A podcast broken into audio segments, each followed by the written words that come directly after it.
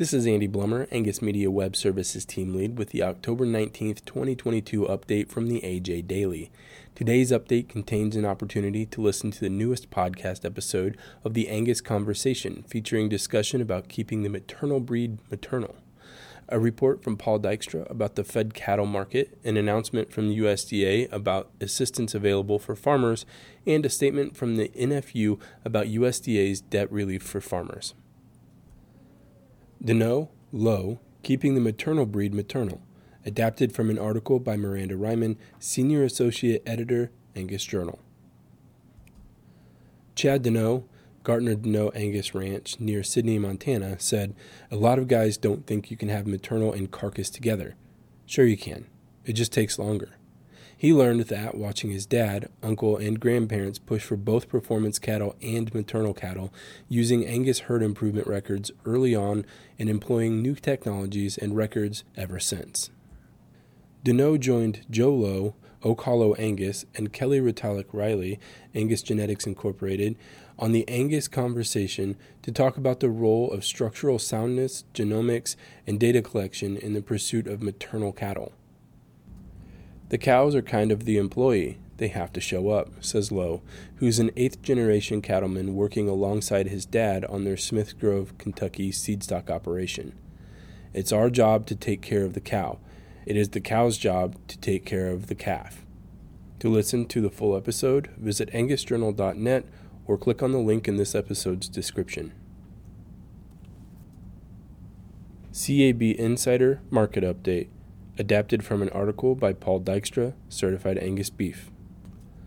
Prices have been steadily higher in the fed cattle market over the past two weeks as demand for higher grading cattle is met with a tighter supply.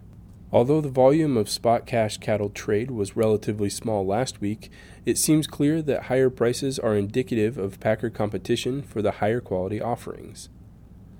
Adding to the narrative of the Packers' need to actively pursue quality cattle in the cash trade is the compression of their margins.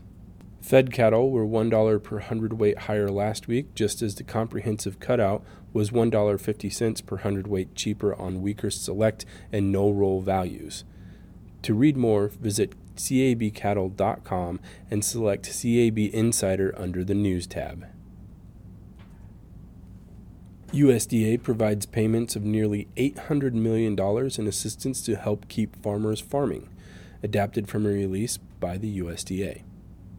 The USDA on October 18th announced that distressed borrowers with qualifying USDA farm loans have already received $800 million in assistance as part of the $3.1 billion in assistance for distressed farm loan borrowers provided through Section 22006 of the Inflation Reduction Act.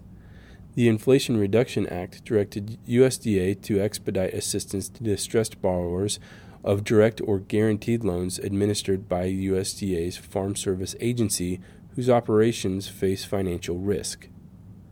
Today's announcement kicks off a process to provide assistance to distressed farm loan borrowers using several complementary approaches, with the goals of keeping them farming, removing obstacles that currently prevent many of these borrowers from returning to farming, and improving the way that USDA approaches borrowing and servicing. For more information, click on the link in this episode's description. National Farmers Union Statement on USDA Debt Relief Announcement, adapted from a release by Ross Hedervig, National Farmers Union.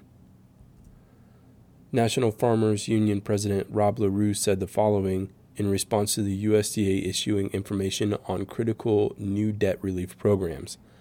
These programs will help distressed borrowers holding Farm Service Agency loans and are primarily funded through the Inflation Reduction Act. National Farmers Union President Rob Larew said, Let's be clear.